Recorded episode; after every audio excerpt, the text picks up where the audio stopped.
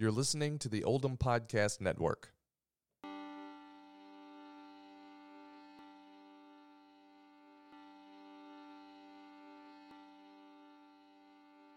Welcome to thirty Days of Stories on the Underground Railroad in Kentucky, produced by the Oldham County History Center. I'm your host, Nina Bonney. I'm a volunteer for the Oldham County History Center and on the Board of Directors.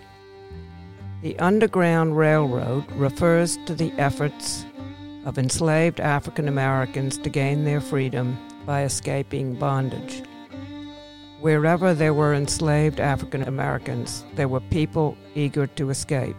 The first step on the Underground Railroad began when the freedom seekers stepped away from the place where they were enslaved, a home, a farm, a field, a steamboat. Many freedom seekers began their journey unaided, following the North Star, and many completed their self-emancipation without assistance. But each decade leading up to the Civil War in the United States, where slavery was legal, there was an increase in active efforts to assist escape. Kentucky became the best option available for fugitives to escape from Tennessee, Alabama, and other southern states, including Kentucky, because of the six hundred sixty-four mile border of the Ohio River, allowing for more potential to reach the free soil of Illinois, Indiana, and Ohio.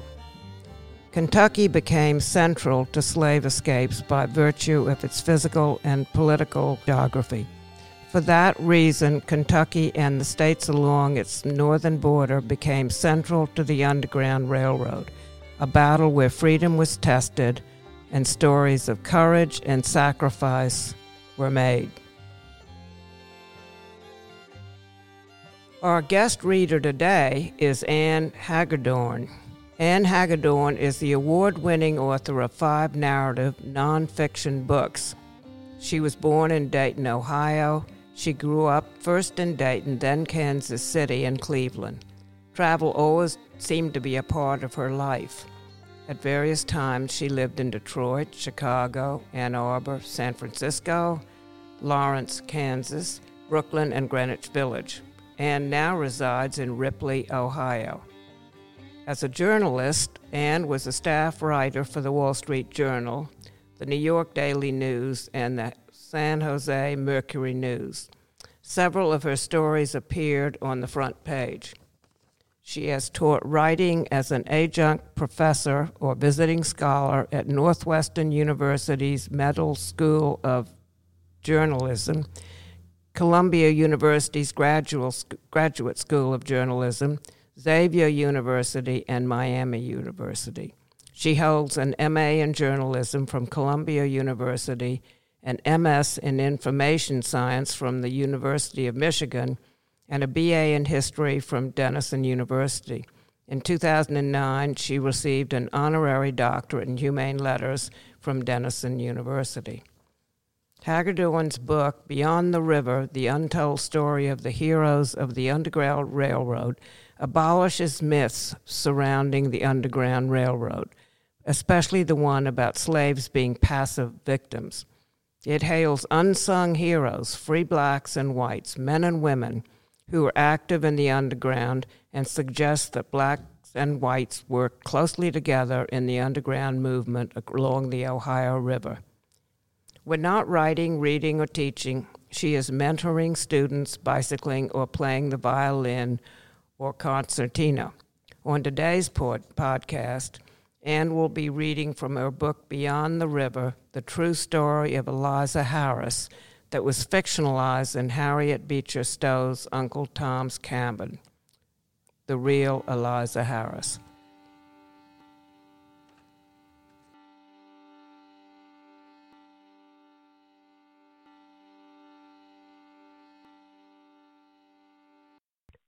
Chapter fourteen, Waves Break on Either Shore.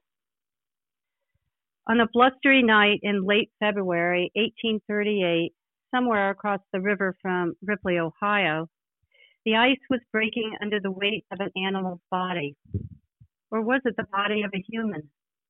The man standing on the banks of the Ohio side near the mouth of Red Oak Creek wasn't exactly sure what was causing the sounds he heard. His gun at his side, his ears primed to every discernible sound, his body wrapped in several coats to brace against the chill of the river winds. Chauncey Shaw had roamed these banks nearly every night since the river froze on February twenty-second, waiting, hoping, and listening for the sounds he was now hearing, the telltale sounds of the struggle of a slave escaping across the river.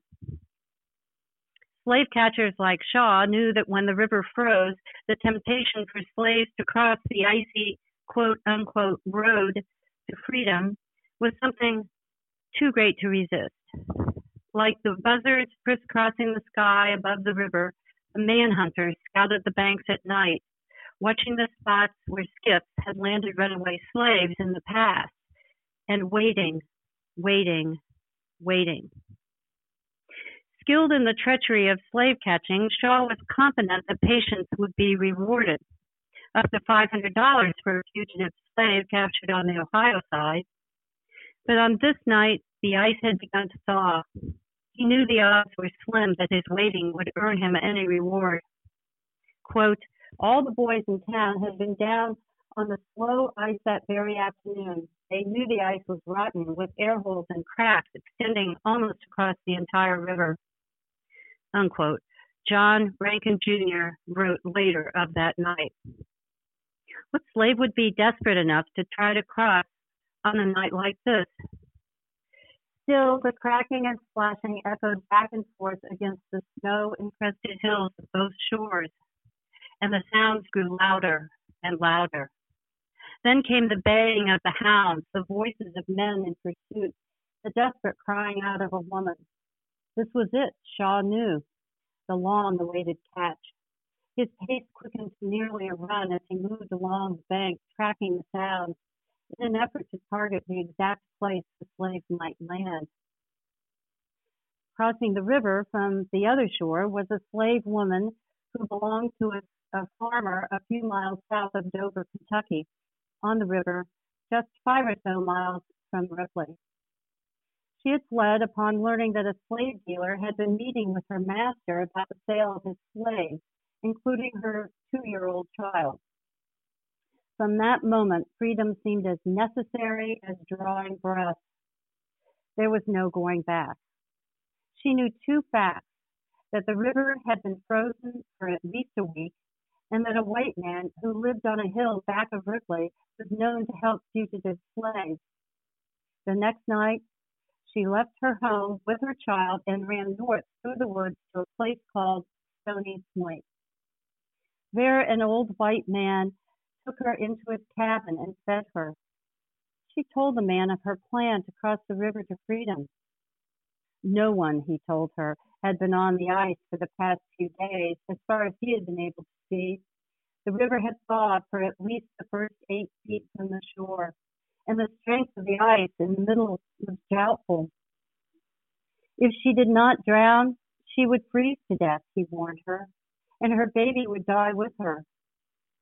She listened until the faint sound of dogs barking sent an all-knowing look between the two of them.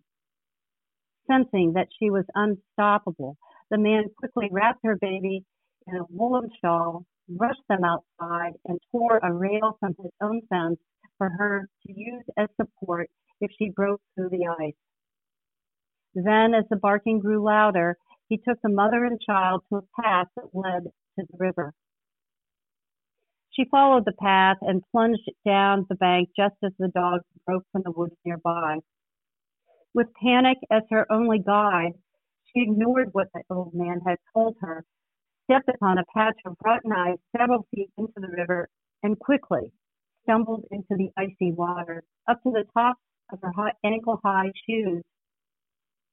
For seconds, the freezing water seemed to paralyze her resolve.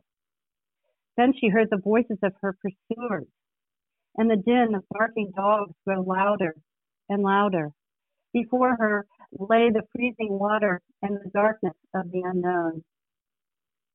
Holding the rail in one hand and her child in the other, she moved forward in the shallow water until she hit upon the ice, which for several feet grew firmer as she walked. The dogs and the men were searching the banks for her, still unaware that she was daring them to cross the river. She moved quickly and silently. Then the ice broke through with a loud, popping sound, the sound that Shaw undoubtedly had heard. So did the men behind her. As she fell into the now deep waters, she threw the child onto the ice ahead and used the rail for support. Working her way to the firm ice again, she found her baby so partially wrapped in the blanket, which was now wet with the soft slush of melting ice. She scrambled to her feet again and pushed forward. Running across the ice, still ahead of her pursuer, she sensed that the other side was near, but it never seemed to come. A third time she fell and, saved by the rail, climbed back out. So cold and exhausted was she now that she let go of the rail that three times had saved her. She was only feet from the shore. When she came upon the land, she collapsed onto the frozen ground, and just as she was beginning to stand again, a hand emerged from the darkness and seized her arm. With her child clinging to her, she sank helplessly to the ground, a feeling of defeat washing over her, as if drowning in the anxiety of her entire race. Courage gone, with fear seeping through her like the water saturating her clothes, she lay on the ground and groaned in despair. As if responding, the child cried, and at that moment, the hand released her, and a voice out of the darkness said, quote, "Any woman who has crossed that river carrying her baby has won her freedom," unquote. After hours of patrolling the Ohio shore, hunting for runaway slaves in the discomforting chill of winter, Shaw had found his catch, arrested for assault at least twice, and known to drink too much too often. Shaw was not given to expressions of kindness and compassion. But this night he showed another side. He forsook the master's gold that awaited him. He helped the woman to her feet, picked up the baby, threw the wet, cold shawl upon the ground, and took the woman by the hand. Rushing through the streets and alleys of Ripley, he watched the shadows, worrying he might collide with one of the men he knew so well, the men with whom he swapped stories of, quote, unquote, coon hunting on both sides of the river. Listening for sounds in a way he had never done before, he took her to the edge of the village, to the bottom of the steep hill, and then he pointed up, telling her that the man who lived at the top of the hill could help her. The doors to the red brick house would be unlocked, he told her, and the man's dogs were trained not to bark at, quote, unquote, niggers. No nigger was ever caught that got to his house, Shaw told her very explicitly. It was late in the night when she arrived at the Rankin home. The door was unlocked, as Shaw had said, and a fire was in the hearth. Within minutes, she was poking the fire as she watched Jean Rankin sorting through a pile of clothes in search of flannel underwear she had made herself, a plaid dress that was her own, and a pair of home-knit socks. John Rankin entered the room, called two of his boys downstairs, and then commenced to listen to the woman's story of crossing the ice.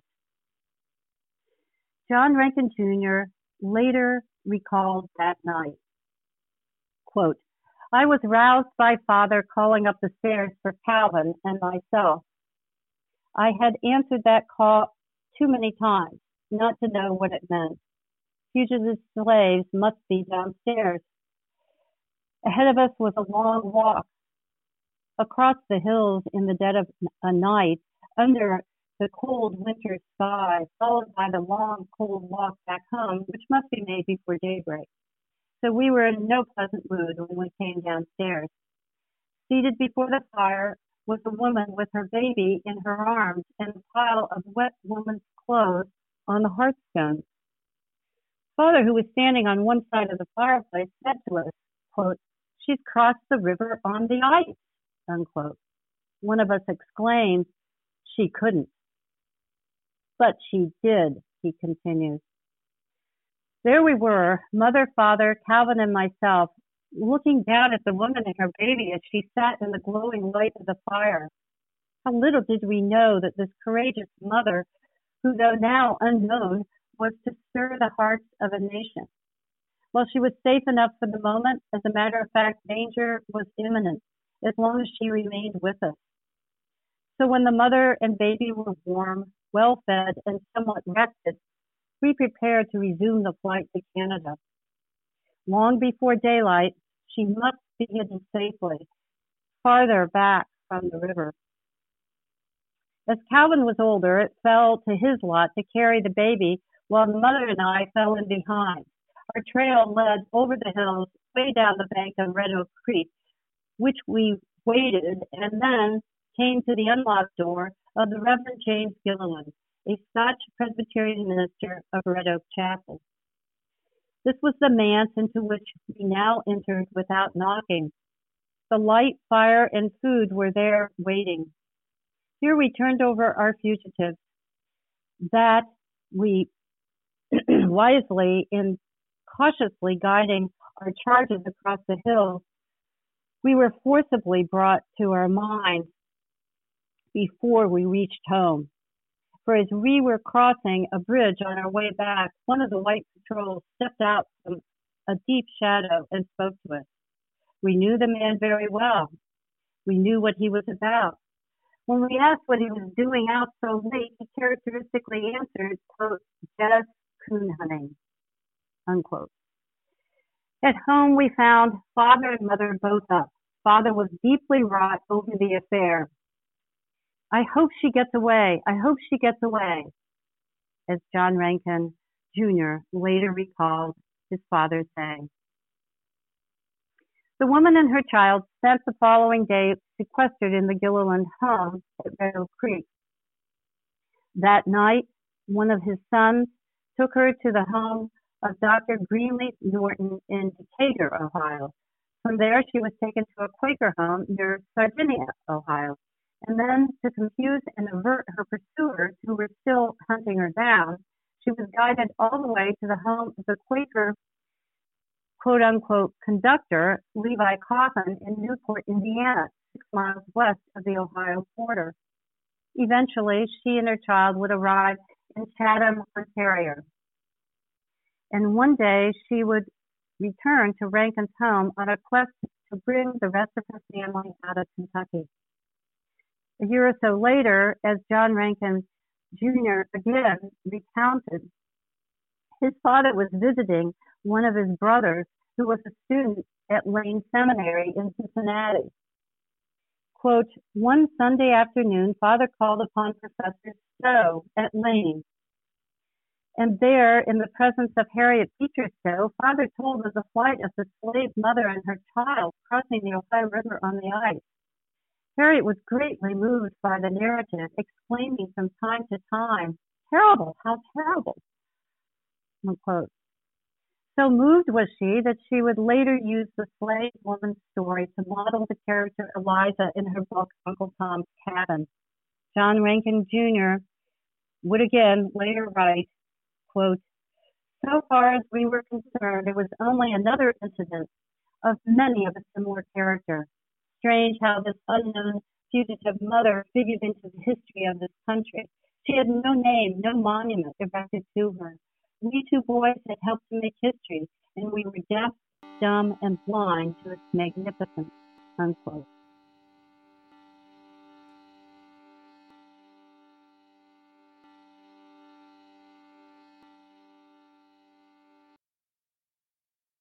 The views and opinions expressed on this podcast are not necessarily the opinions of the Oldham Chamber and Economic Development Office.